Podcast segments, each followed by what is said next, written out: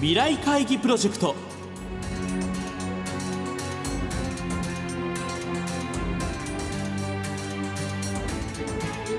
この番組は「作り変えよう」をキーワードに企業トップが提示する日本の未来に向けたさまざまな課題について皆さんと共に解決策を考える。日本経済新聞未来面の紙面と連動したプロジェクトです。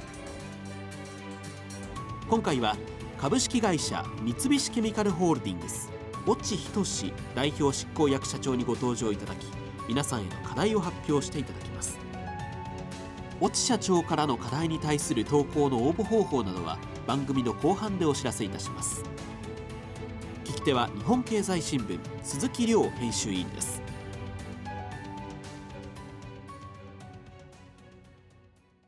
で今回はちょっとテーマが一つダイバーシティということをですね、ちょっと割とこう取り上げたいなと思ってるんですけども、まず御社は割と早い段階で、そのかなり重要な経営戦略の一環としてこのダイバーシティを位置づけるということをお決めになってですね、まあ多分もう1年以上経ってると思うんですけども、まずその手応えっていうかね。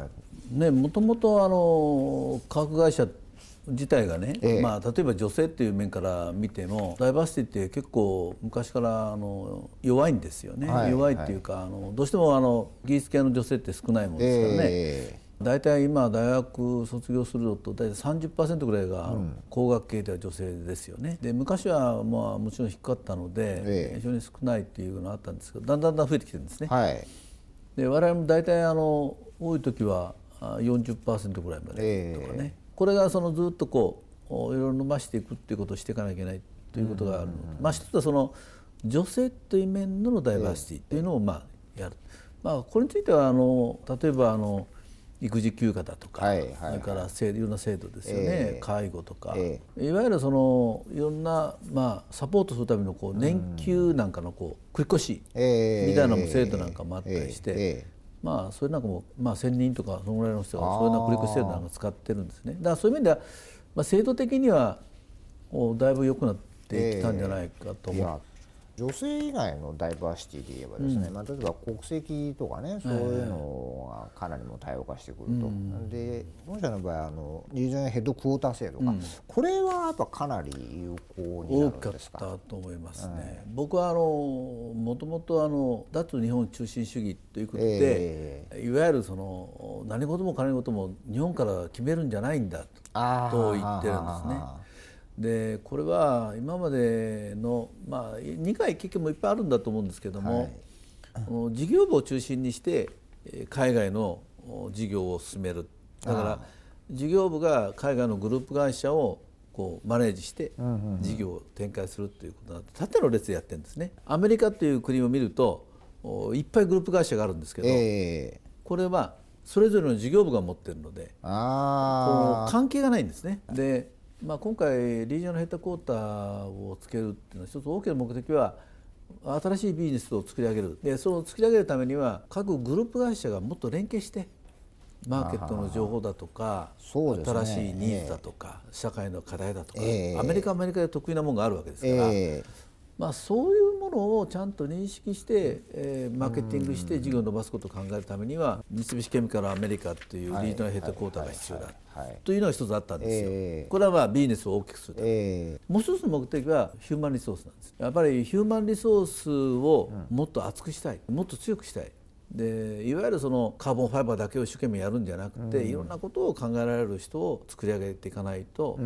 アメリカでクリエイティブじゃないんですよね。だからクリエイティブなあ組織にしようとするとやっぱりこのいろんな交流がないといけないしそうですね。それから人事システムも平等じゃないといけないですしそれから脱日本中心主義と言ってるわけですからアメリカのからの意見がこう日本の経営にどんどん反映されないといけないわけですね。でそういうしようと思うとお今までのやり方は全くダメだからあのリージョナルヘッドクォーターを作ってあそこに人が育つように。やっぱりそのダイバーシティが、え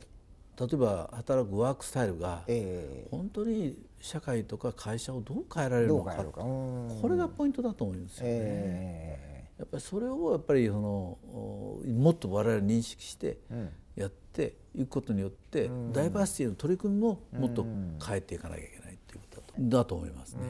だから企業から言えば今までの経営の中核だった人以外が海外もそうですし、うんうん、それからいろんな女性もそうですし、はい、今までの中核からそれ以外の人たちがどんなことが本当に我々のワークスタイルや会社を変えてそれが本当に日本世界をどうに変えるのか、えー、ということだと思うんですよね。何年先っていうぐらいのイメージでいうとどのぐらい先をイメージしてそういう変化が起こってるっていうふうに。まあ少しは10年じゃないですか。10, 10年をマックシマムに考えるべきだと思いますね。えー、今一番ものすごく変わってきてるのは科学技術の進歩が、うん、とかもののコンセプトのスピードが、うんうん、おそらく5年ぐらいでものすごく変わる変わりますね、もう本当早いですもんね。変わるでしょ？ということは5年、まあ、最大でも10年。の間に本当に我々のいわゆるダイバーシティの取り組みっていうことをどこまでどういうふうにやることによって本当に我々がこの変化についていけるようになるか、どうでその変化をつくことによってどんなことが生まれることができるのかっていうのが楽しみですよね。じゃあ最後に課題をお願いいたします。はい、えー、我々の中に新たな女性そして、えー、いろんな海外の人がどんどん会社の中に入ることによって会社をどのように変えて会社の価値をどのように生み出してそして我々の社会をどう変えていくことができるか。それをぜひ考えていただきたいと思います。具体的にこう変わっているだろうというようなイメージを、はい、5年から10年の間にどう変わるかというのをイメージしていただきたいと思います。お話は株式会社三菱ケミカルホールディングス越智仁代表執行役社長でした。